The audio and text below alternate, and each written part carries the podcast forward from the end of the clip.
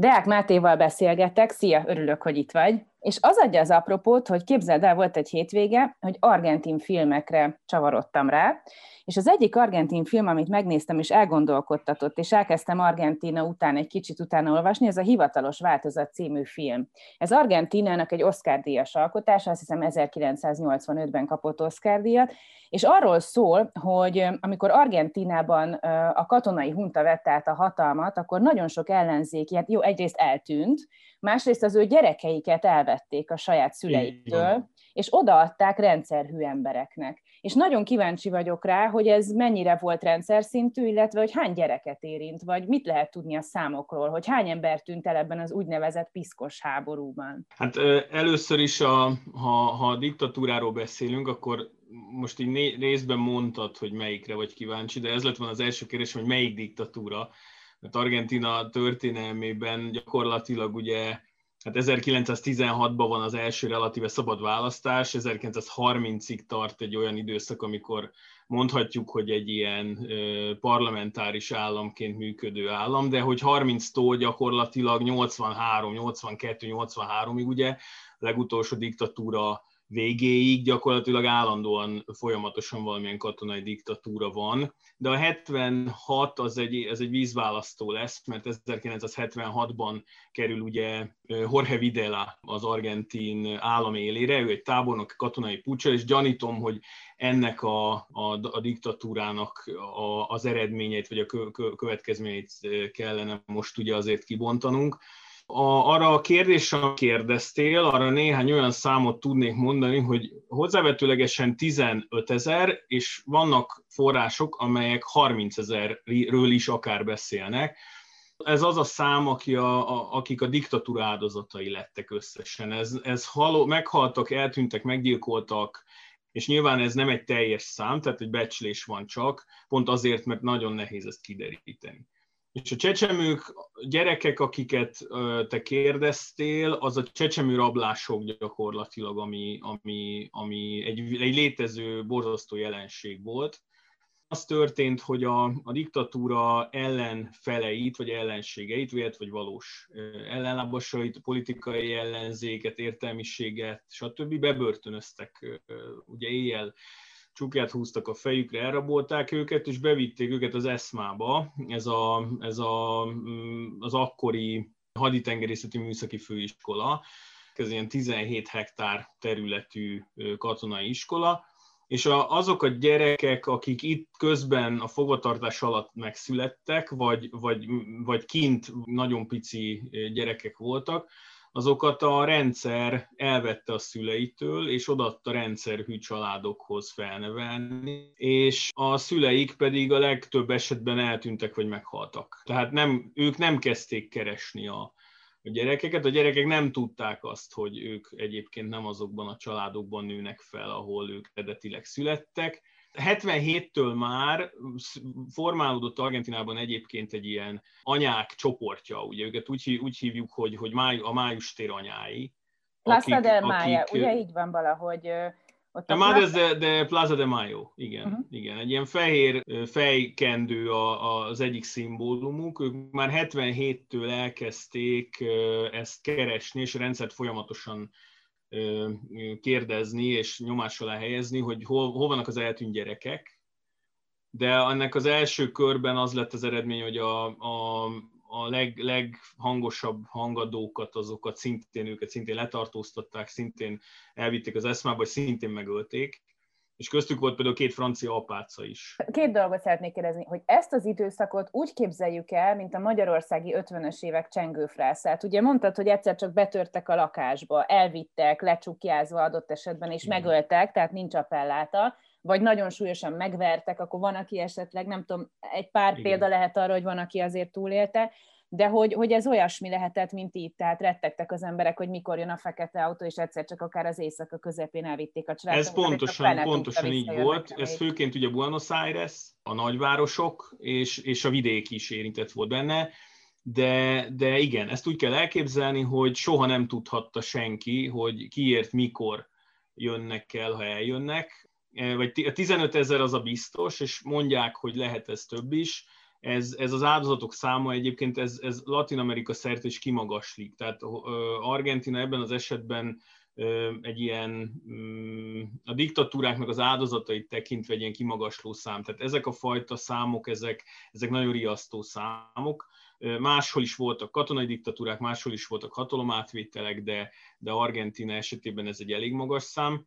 És így van, ez, a, ez gyakorlatilag a 81-82-ig, talán a 82 az lesz majd ugye a, a fordulópontja a, a, ennek az egésznek, az, az gyakorlatilag addig egy csengőfrász volt. 82-t még ne hozzuk ide, mindjárt, mindjárt természetesen eljutunk odáig, de hogy mi az ideológia mögött, hogy a gyerekeket elveszik? Mert mondjuk például, mondok egy másik diktatúrát máshonnan, mondjuk Kambodzsában a Polpot rezsim, ami szintén nem tartott nagyon hosszú ideig, de hát ott is kiirtotta a fél országot, ott ugye ma már tudjuk, hát sőt, aki elmegy Kambodzsába, emlékhelyeket lát, Így hogy a csecsemőket is megölték. Tehát, hogy itt nem az volt, hogy átneveljük a gyerekeket, hanem megölték a gyerekeket is. Itt mi volt az ideológia mögött, hogy a gyerekeket nem ölték meg, hanem egyszerűen más családoknak adták őket? Ugye maga, maga az egész forradalmiság, vagy ez a katonai hatalom átvétel, ez úgynevezett kondorhadművelet volt a része. Ez a Kondor hadművelet, ez a, gyakorlatilag a halál internanáléjaként lehetne ezt leírni, ez volt így a, a, a, a megfogalmazásai neve. Itt a baloldali ideológiák szisztematikus kiírtásáról volt szó.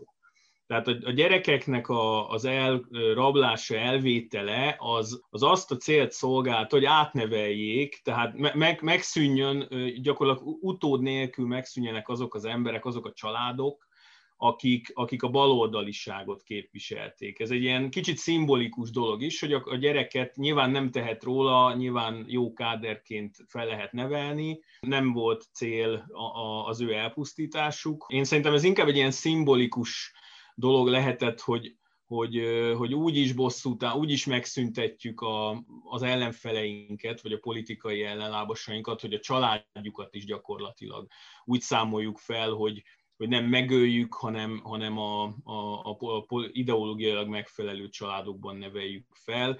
Ez az egész koncepcióba nagyon beleilleszthető. Hát pont, pont nem véletlen, hogy az argentin társadalom ezt nagyon nehezen dolgozza fel, nagyon nehezen dolgozta fel, hiszen ha belegondolsz, most azok a gyerekek, akik 80, amik 70 6 és 83 között beleestek ebbe, gyakorlatilag 40-45 éves emberek, tehát annyi, mint mi és ők sok esetben vagy, vagy soha nem szembesültek, tehát biztos van még olyan, aki nem tudja, hogy vele mi volt eredetileg, nem biztos, hogy mindenki tudatában van annak, hogy ő, ő honnan származik, aki viszont ezzel szembesült mondjuk a 2000-es évek környékén már, hiszen addigra lehetett olyan 18-20 éves, meg hát előtte nem is nagyon lehetett ezt feszegetni, hát ő neki azért ez egy, ez egy elég nagy sok élmény, a, és az ő fel, és ezeknek a szenvedésének a feldolgozása az, az nem megy egyik napról a másikra. Tehát én azt gondolom, hogy ez a, a szimbolikussága mellett egy olyan megoldást kíván jelenteni, ami vissza, visszacsinálhatatlan. Ez rendkívül sötét, egy ilyen igazán borzasztó gondolata annak, hogy, hogy hogyan. Sokan azt mondják egyébként, hogy ennél még a halál is jobb lett volna. Ez, ez ezeknek az embereknek a, az életét ez gyakorlatilag ugye teljesen tönkreteszi vagy befolyásolja, és nagyon sokáig ők maguk sem beszélhettek adott esetben erről. Vagy azért, mert ugye nem akarnék kriminológiai vagy lélektani párhuzamokat vonni, de ugye az áldozat hibáztatástól való félelem szintén meg, hogy, hogy ő biztos ő is tehet róla, hiszen az ő családja akkor egy olyan család, amilyen, Szép lassan jönnek ezek elő, ezek a történetek. De tömegével, bocsánat, tömegével jönnek elő ezek a történetek? És most azért is kérdezem, mert, mert megint, megint hagyj idézzem Kambodzsát, ott beszélgettem emberekkel, és olyan érdekes volt, hogy nem akartak beszélni a polpot rendszerről, több okból, vagy elkövetők nem. voltak a felmenők, vagy áldozatok voltak, vagy, vagy még arra se tartotta méltónak a rendszer a felmenőket, hogy megölje, tehát nincs jó képlet. És nagyon kíváncsiak, hogy Argentinában ez máshogy történt -e akkor, amikor mondjuk nagykorúak lettek ezek a gyerekek, és elkezdték firtatni a saját családjukat, saját felmenőiket, hogy tömegével jöttek elő a történetek, vagy inkább nem beszéltek ki a társadalom? Nem, nem. Ahogy mondtam, a, ezeknek a gyerekeknek egy jelentős része nincs tudatában a mai napig annak, hogy ő nem annak a családnak a gyereke, akinél él. Hiszen, hogyha az a család nem jön elő ezzel a történettel, és nem mondja el azt, hogy, hogy mi van, akkor, akkor a, a, a gyerek, aki most ugye már felnőtt ember, soha nem fog tudni arról, vagy jó, több mint valószínűleg nem fogja tudni azt, hogy ő, ő neki a, a származásában van valami hiátus vagy megszakadás, és azok a családok, akikhez pedig ilyen gyermekek kerültek, érthető módon sok esetben hallgatnak, hiszen azáltal, hogy ők befogadtak ilyen gyerekeket, azzal most ugye azt ismernék el, hogy ők annak a rendszernek a kiszolgálói voltak, hát nem véletlenül kerültek oda ezek a gyerekek. Kettő, most pedig ugye az attól félnének, hogy a, vagy félnek, hogy a felelősségre vonás őket is elérhetné, és hát nagyon sokan ezek közül már azért meghaltak. Hát mostan, most a 2021-es évet vesszük alapul, akkor a, ugye ez, ezek az áldozatok most 40-45 évesek, tehát az ő családjuk már 70-80 éves is lehet simán, tehát része ezeknek már, már nincs is életben, tehát egy elég nagy látencia van e, ezzel kapcsolatban, és a, tömeg, és a tömegek, ha ki is derült valakiről, hogy ebben érintett, ő sem biztos, hogy előjött ezzel a történettel. Akkor kifejezetten bátor dolog volt 1985-ben erről egy filmet forgatni, szóval ez tényleg egy ilyen társadalmi tabunak a, nem is tudom, megszegése, vagy így, vagy így igen, tehát előtérbe hozás egy olyan problémának, ami nincs kibeszélve, de de azt mondd el nekem, hogy azt tudom, hogy az 1900-as évek elején Argentína a világ tíz leggazdagabb országa között volt, tehát nagyon-nagyon jó gazdasági helyzetben. Amikor, amikor itt járunk a 70-es évek vége, 80-as évek eleje, akkor hogy áll Argentína? Tehát gazdaságilag hogy áll? Ezek a egymást váltó puha és kevésbé puha diktatúrák, ezek mennyire viselték meg az ország gazdaságát már eddigre? Hát nagyon, ezt így röviden össze tudnám foglalni. A, a valóság, igen, ahogy említetted is, az 1800-as évek vége és az 1900-as évek eleje Argentina esetében egy, egy nagyon ö, ö, fejlődő, dinamikus ö, és gazdag időszak. Nyilván azt is mondtad az előbb, hogy valóban az 1900-as évek első évtizedében, második évtizedében még talán Argentinát az első tíz leggazdagabb állam között szokták eh, emlegetni, vagy emlegették a világon. Az egy nagyon, nagy, nagyon jelentős szám. Ekkor történik az, hogy nagyon vonzó kivándorló célpont, pont ezért a prosperitásért rengeteg olasz, európai, de észak-amerikai és a világ minden táról rengeteg ember jön ide, és ezt a prosperitást, ezt alapvetően az okozta, hogy a britekkel nagyon jó gazdasági kapcsolatot kez, tudott kialakítani Argentina, nem csak velük, de a, a működőtőkét tudott bevonzani, be, behúzni ki külföldről. Ugye elég stabil berendezkedésű államról beszélhetünk ebben az időszakban, politikai értelemben, óriási szabad földterületek, ásványkincsek, nyersanyagok, Amúgy is Argentinának a gazdaság egy exportorientált gazdaság volt mindig is, nyersanyagokat exportált Európába és a világba, úgyhogy ez annak idején ez a, az első világháborúig mindenképpen egy, egy nagyon gazdag államról beszélünk, világszinten is gazdag államról beszélünk.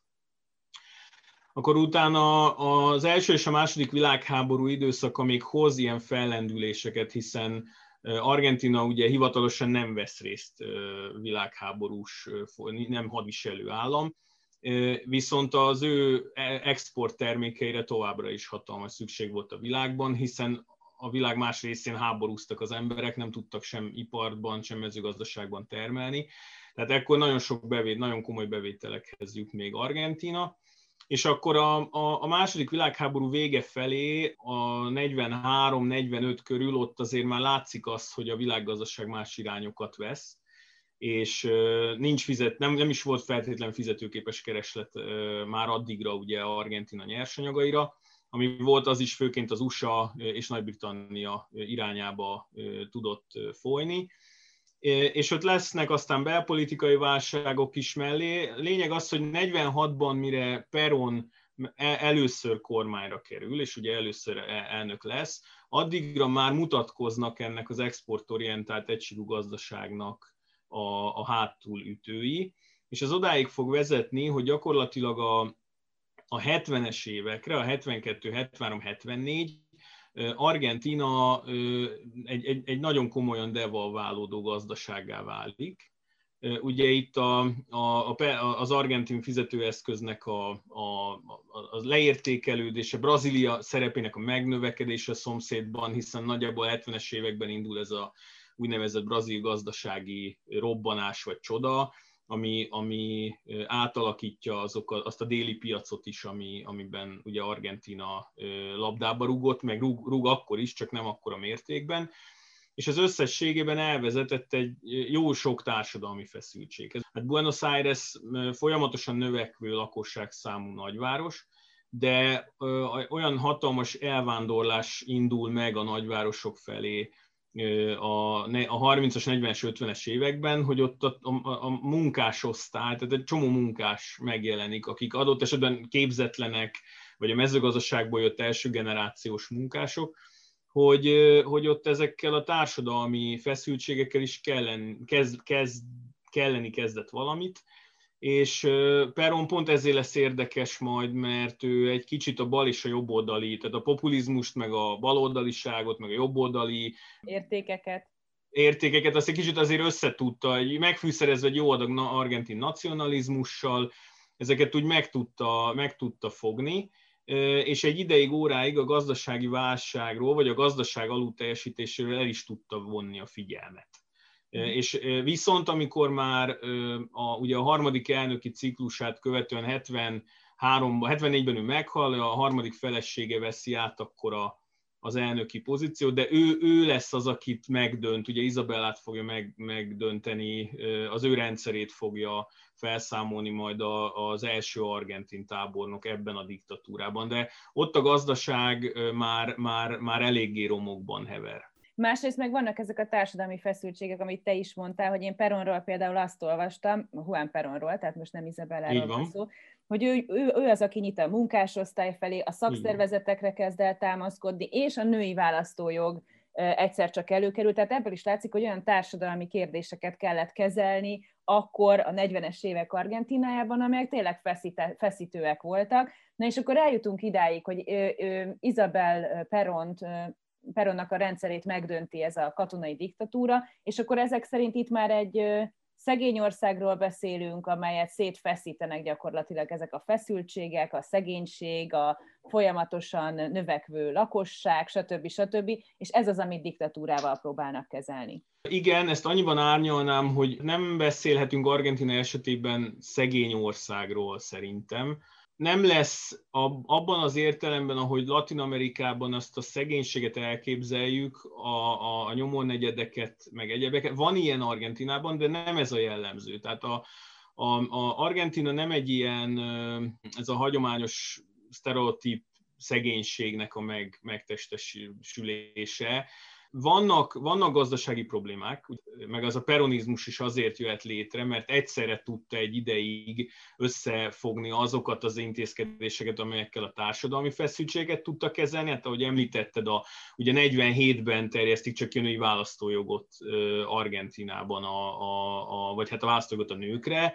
és a, és a munkás, azt, amit meg említettem én, hogy létrejön és erősödik, ott pedig ugye a szakszervezeteket kellett valahogyan, és Peronban az a zseniális, meg ebben a peroni, peronizmusban az volt a zseniális, hogy ezt tudta össze kovácsolni, és gyakorlatilag egy nagyon széles társadalmi támogatottságot tudott magának szerezni, és ezzel egy jó ideig a gazdaságról és azok, annak a problémáiról el tudta vezetni a figyelmet. Na most vissza ebbe az időszakba, ami tulajdonképp 82-vel ér véget, tehát nem nagyon hosszú ez a, az úgynevezett piszkos háborúnak nevezett Így időszak. Van. Az tény, és kijelenthető, hogy a Falklandi háború miatt bukik meg ez a katonai vezetés. Ugye a Falklandi háború Nagy-Britannia és Argentína harca bizonyos területekért, és hát végül persze Nagy-Britannia nyer, és ez a brit belpolitikában egyébként egy nagyon fontos pont, de az argentin politikában is egy nagyon fontos pont. Tehát ha tudom, nem szeretitek ezeket a mi lett volna, ha kérdéseket, de ha nincs Falklandi háború, akkor ez a rezsim marad? Nem valószínű, bár ezt most nyilván, nyilván nem tudok erre, e, ugye én is csak hipotézissel tudok válaszolni. Én azt gondolom, hogy nem maradt volna, mert e, a, a Falkland-szigeteki háború az egy válságjelenség volt már a, az, egy, az egy óriási figyelemelterelési kísérlet volt. A végnapét élő rezsimnek a, egy ilyen hatalommentési kísérleteként is tekinthetünk rá. Ebben van sok minden, én most csak ezt az oldalát szeretném egyszer így kidomborítani. Mert valószínűleg akkor is véget ér ez a tábornoki diktatúra, a katonai diktatúra Argentinában előbb-utóbb, hogyha ha nincs a Falkland-szigeteki malőr. Ugye 82-ben azért vág bele Galtieri, akkor ugye az, a, éppen regnáló vezető, vagy hát tábornok, mert a társadalmi támogatottsága a rezsimnek az pár hónappal a Falkland-szigetek előtt még, még, még ő egy ünnepelt tábornok, egy ünnepelt vezető, de, de az látszott már teljesen világosan, hogy kezd fogyni a levegő belpolitikai értelemben a, a, a diktatúra körül, és azért mindent lehet ugye katonai erővel, meg erőszakkal, de azért, ha egy teljes társadalom elfordul egy, egy vezetőtől, akkor ott értelemszerűen lesz egy, lesz egy valamilyen, valamilyen változás. Ez egy össze, ez, igen, ez egy összetett dolog, mert a, a, egyrésztről az argentinok úgy élik meg ezt a ma, mindig is úgy, úgy élték meg a Falkland-szigeteket, hogy az Argentina. Holott igazándiból egy nagyon-nagyon rövid ö, időszakot leszámítva az nem volt ö, soha Argentina, de a gyarmatbirodalom felszabadulását követően az argentinokban, ugye a spanyoloktól való elszakadás, meg az alkirályságtól való elszakadás után, és az argentinok ezt úgy élik meg, hogy ők mindig a, mindig a, rövidebbet húzták. Csillével szemben is, Uruguaya, Paraguaya, Brazíliával, és még a britekkel szemben is. Tehát ők azok, akik, akik ez messze nem igaz nyilván, de, de ők ezt, ez valahogy a, a népléleknek, vagy a nemzeti identitásnak a része, hogy ők, ők mindig a rövidebbet húzták és mindig úgy tekintettek egyébként a Fülöp-szigetekre, mint, mint a saját tulajdonukra, mert hogy a gyarmat, amikor az alkirályság feloszlik, és Argentina elnyeri függetlenségét, akkor Argentinához kellett volna, hogy kerüljenek ezek a szigetek. Ugye ők ezt így gondolják. Na most ez egy ilyen, egyébként egy ilyen nemzeti minimum, vagy nem is tudom, hogy hogy mondjam, erre Magyarországon nem nagyon van példa, meg, meg a világban sok helyen, hogy van, nagyon kevés olyan dolog van, ami abban a társadalom úgy ért egyet, hogy minden, mindenki egyet ért benne. Tehát, hogy ez mindegy, hogy ki van kormányon, vagy milyen politikai berendezkedése van az országnak, a, az identitás része az, hogy, hogy a Las Malvinas son nuestras. Tehát a, a Fülöp-szigetek a milyen, kész. Tök mindegy, hogy most ez, ez az, amire fel tud ülni majd Galtieri, meg a rezsimnek az irányítói, hogy valami olyat dobjanak be, amire egyrészt elég jó esély, hát rossz, nagyon rosszul mérték föl a, a pozícióikat, de egy elég jó esély mutatkozzon a, mutatkozott valamiben arra, hogy Argentina megmutassa egyrészt a világnak, másrészt ugye a saját társadalmi bázisának a rezsim valamit villancson, hogy a támogatottságát megmentse. És úgy gondolták, hogy ez a Malvin szigeteknek, a Falkland szigetek lerohanása az egy óriási nagy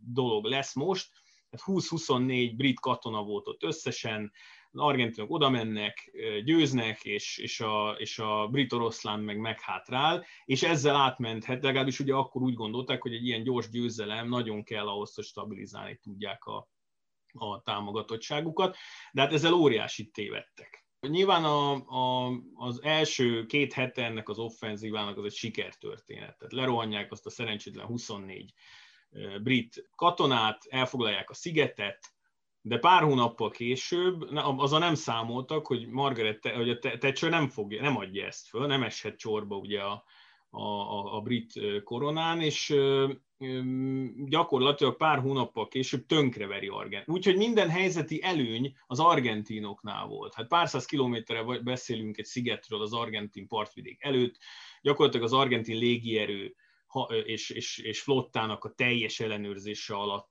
álló területről beszélhetünk, ugye az utánpótlási vonalak rövidek, ellentétben a britekkel, akik majdnem tízezer kilométerrel északabbról kell, hogy induljanak. Hát igen, meg de hát Argentina katonai diktatúra, nagy Hát így van, nem. így van, így van. Tehát, hogy ezt ők, ők minden, úgy tűnt, hogy minden az övék, minden előny, de hát nagyon hamar kiderült, hogy ez egy óriási tévedés volt, és Argentina nem képes egyébként a, a, ezeket az előnyöket sem kihasználni, sem a, a háborút megvívni. Első a General Belgrano nevű csatahajó, ugye az egy nagyon fájó pontja volt az argentin West, ez azóta flott az ászlós hajója, és pillanatokat visszafoglalják a szigeteket. És ugye ez 82 és 83-ban már ugye Galtieri-nek el kell menni, nem, nem maradhat, és 83-ban már Raúl Alfonzin át, a, aki gyakorlatilag egy, egy, egy demokratikus elnöke lesz Argentinának, és belebukik ez a katonai rezsim ebbe a, ebből. Tehát valószínűleg mondom még egyszer, visszatérve a kérdésedre, megszűnt volna ez a diktatúra, de ez bizonyosan egy, egy az egyben a végét jelentette ez a kudarc. Na de az olyan érdekes, hogy is azt gondolná az ember, hogy végül is nem is volt annyira hosszú ez a katonai diktatúra, tehát hogy egy ország fellélegezhet, elindulhat a, a, a demokrácia útján, újra gondolhatja a saját gazdaságát, társadalmát, és ehhez képest, és most mondok egy másik filmet, mert ez is nagyon érdekes, ez a cím, hogy Balekok a Pácban. A Balekok a Pácban című argentin film 2001-ben játszódik, és arról szól, hogy egy kis közösség újra akarja indítani a saját mezőgazdasági szövetkezetét, és ezért összegyűjtenek egy csomó pénzt, elviszik a bankba, ott rábeszélik őket, hogy tegyék be a bankba ezt a pénzt, és másnap összeomlik az argentin gazdaság, és soha többet nem lehet kivenni ezt a pénzt, de még annyival is megvan ez a történet csavarva, hogy nem is csak a gazdaság miatt nem tudják kivenni, vagy emiatt a bankzár miatt, hanem hogy ott emberek ügyeskednek, és gyakorlatilag ellopják ezeknek a kisbetéteseknek a pénzét, ügyvédek, vagy ilyen társadalmilag magasan jegyzett pozícióban lévő emberek. Tehát itt vagyunk, hogy 83-ban megszűnik a katonai diktatúra, hogy elindulhatna valami, és ehhez képest 2001-ben meg eljutunk odáig, hogy, hogy összeomlik az állam gyakorlatilag, hogy meghatározott mennyiségű pénzhez juthatnak hozzá az emberek a saját pénzükből. Tehát, és egyébként szerintem ezt nem is nagyon realizáltuk itt Magyarországon, és ennek szerintem az az oka, hogy ugye 2001 szeptember 11-e minden mást elnyomott a világon. Nyilvánvalóan ez a terrorista támadás, és nem is figyeltünk arra, hogy Argentinában közben összeomlott egy állam, vagy szóval Európában nem ezzel voltunk elfoglalva. Szóval, hogy ott mi történik, és nyilván nem tudunk most 20 éven végigmenni, csak hogy tulajdonképpen a gazdaságban ennyire nem tudnak semmit újra gondolni, vagy ezek a világgazdasági folyamatok, vagy szóval, hogy mi az, ami odáig viszi Argentinát, és hát gyakorlatilag rendszeresen összeomlik ez az ország. Igen. Szóval, hogy mit, mitől, miért, mi történik 2001-ben, ami egy ennyire súlyos válság? Gyakorlatilag 91-re és itt Carlos Menem lesz majd, akit kiemelnék, ugye egy kétciklusos argentin elnök. Carlos Menem lesz az, aki majd, a, akinek az, a, az ideje alatt elindul ez egy gazdasági növekedés. Ez, ez ugye, ha nemzetközi kontextusba helyezzük, akkor sok minden oka van ennek. Főként ugye az, hogy az európai integráció zajlik, nyersanyagokra van szükség. A Szovjetunió összeomlik, nyersanyagvákum van, megint csak nyersanyagokra van szükség. Kína elkezd fejlődni, átveszi sok szempontból a, a, a világ termelői vezetői szerepét, van Malajzia, stb. Tehát, hogy a 90-es évek kedvez Argentinának, de nagyon jó, vagy hát akkor úgy tűnik, hogy jó gazdasági döntéseket is hoz az állam vezetése, és Carlos Menem alatt elindul Argentinában egy ilyen, egy ilyen jóléti fejlődés. Én, én 97-ben mentem Argentinába, 98-ban jöttem vissza, tehát én azt, pont azt az utolsó egy évet éltem meg a, ott, ami prosperitásról és jólétről szólt, és 99-ben pedig elindul egy gazdasági válság gyűrű, ami 2000-2001-ben ugye az államnak gyakorlatilag a totális csődjét hozza el. És itt az történik, amit a mai napig menemnek rónak fel, pedig nem biztos, hogy láthatta előre ennek a következményeit, az az, hogy rögzítette a peso árfolyamát az, az amerikai, az USA dollárhoz. Tehát egy, egy peso az egy dollár volt. És hát ez egy, ez egy iszonyú ö, veszélyes adósságspirálba sodorta az országot, meg hát ugye rengeteg ember elkezdte a dollár helyett pezóban tartani a pénzét, aztán meg a pezó helyett dollárban tartani a pénzét, és amikor összeomlik a pezó, akkor a, a gyakorlatilag a dollár van helyette, de a dollárt ki lehet menekíteni az országból, sokan éltek is ezzel a lehetőséggel, meg nem volt, nem lett vásárló képes kereslet a dollárra, tehát ha el is akarta adni valaki a dollárját, tehát Pezói nem adta el, mert az nem ért semmit, egyik napról pont a felére leértékelődött. Ezt az argentin gazdaság egész egyszerűen nem bírta. És ebbe, ebbe omlik össze, és ez gyakorlatilag, hogy említetted is, úgy, úgy van, hogy 2001 óta gyakorlatilag a szegény Argentina folyamatosan csődközeli helyzetek, államcsődök és rövid kilábalásnak tűnő időszakokat él át. Ugye az IMF nek kell szerepet vállalnia, akkor rengeteg adósságot halmozott föl Argentina. Tehát jelenleg egy ilyen, egy ilyen nagyon, nagyon instabil gazdaságról beszélhetünk, és ugye hát ez minden csak nem vonzó a nemzetközi működőtőke szempontjából.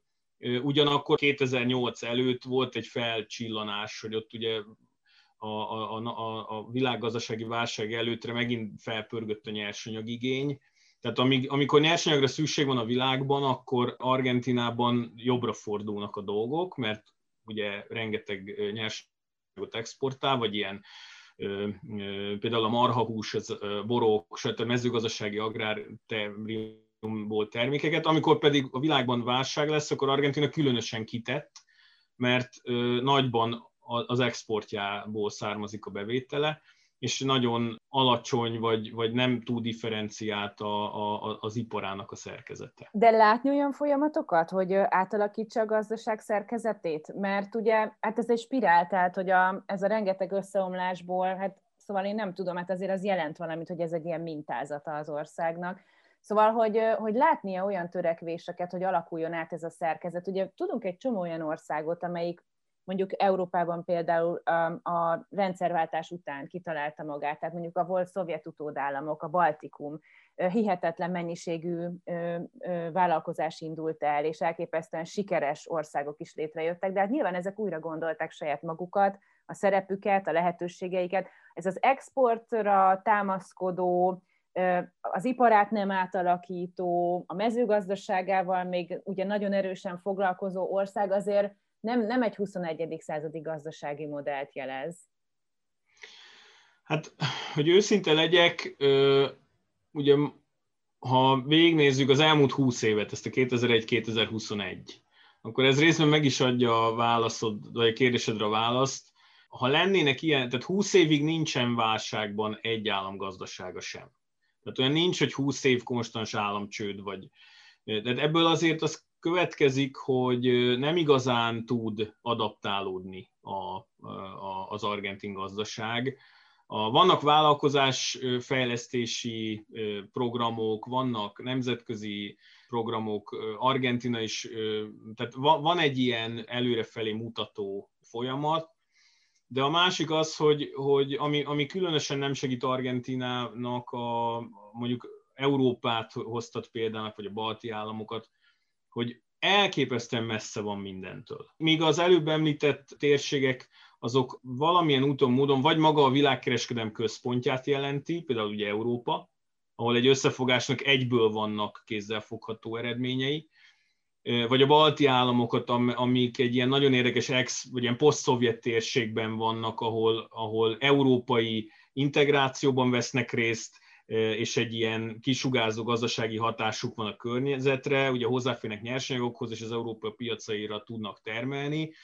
Tehát mind, mindegyiknek megvan a saját sajátosság, ami részben segíti egyébként az újraindulást, vagy az átalakulást. Most Argentinában Argentina, azon túl, hogy persze ezek a folyamatok itt is megfigyelhetőek, és nyilván lesz ennek eredménye, hiszen számos olyan előnye van Argentinának jelenleg, ami, ami a 21. században óriási, óriási előnyt fog jelenteni majd a, a világgal szemben.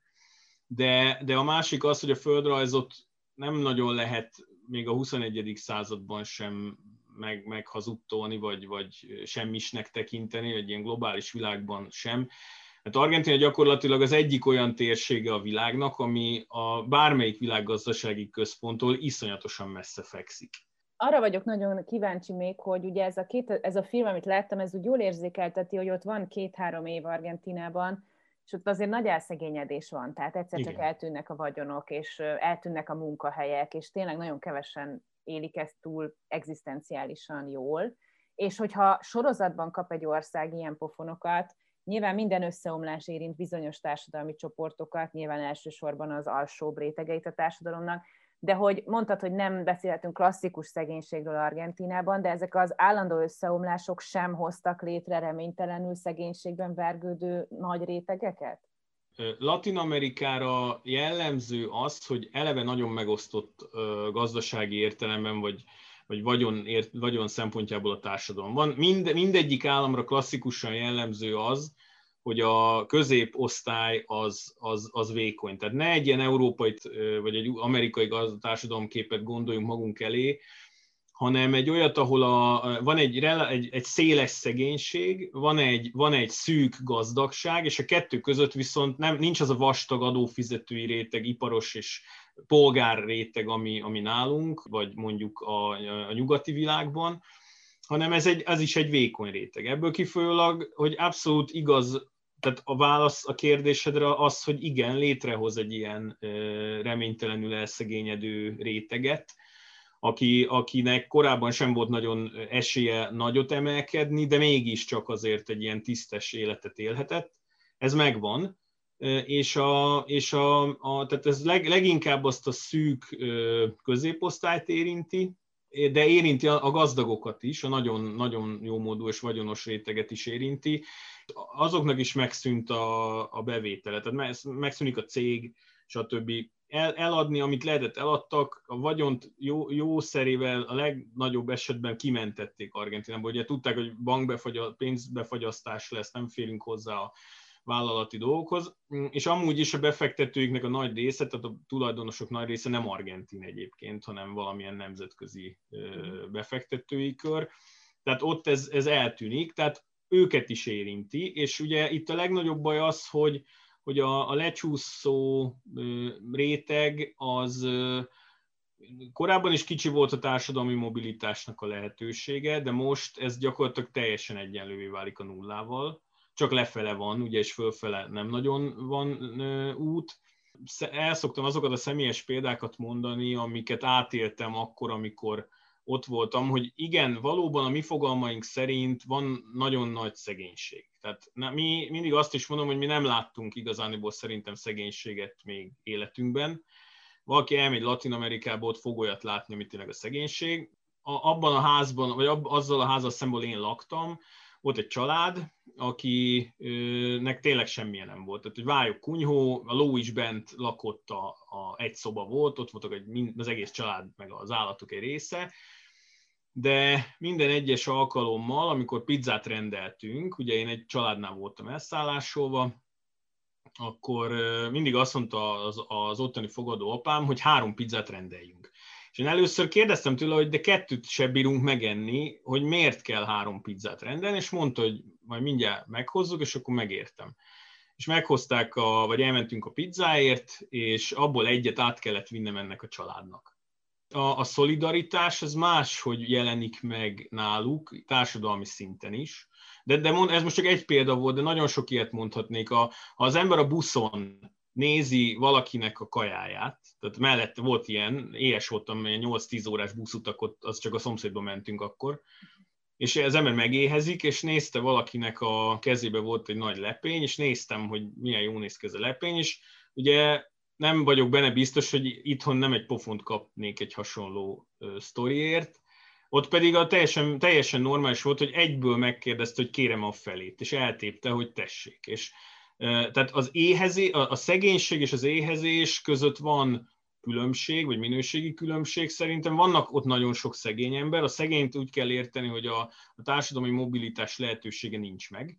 Tehát lehet, hogy vagyon, a vagyonilag sem mm, gazdag, de, de nem tud, nagyon nehezen, tehát tényleg ott ezerből egy talán, tízezerből egy, aki följebb tud emelkedni, viszont az éhezés az, az, az nincs. Ez egy ilyen elfogadott és, és és nem megvetett állapot a szegénység. Tehát ők máshogy állnak ehhez hozzá, hiszen, hiszen eh, pont azért, mert ez egy sokkal szélesebb körben létező dolog, mint nálunk, vagy más társadalmaknál, ez, ez, ez normális, ez nem kirekesztő annyira, hogy valaki szegény, itt ez nem, nem, nem érdekes annyira, és, és általában egyébként a, az emberekben pedig van egy ilyen, hajla, egy ilyen hajlam, hogy, hogy az a normális, hogy segítünk a másikon, és emiatt ez, most nyilván nyomornegyed és nyomornegyed között is van különbség, meg szegénység és szegénység között is, de, de alapvetően ez, ez, ez úgy egy, együtt tudnak élni az emberek. Mm. És a jelentős részük az embereknek szegény, tehát nem, nem nagyon van,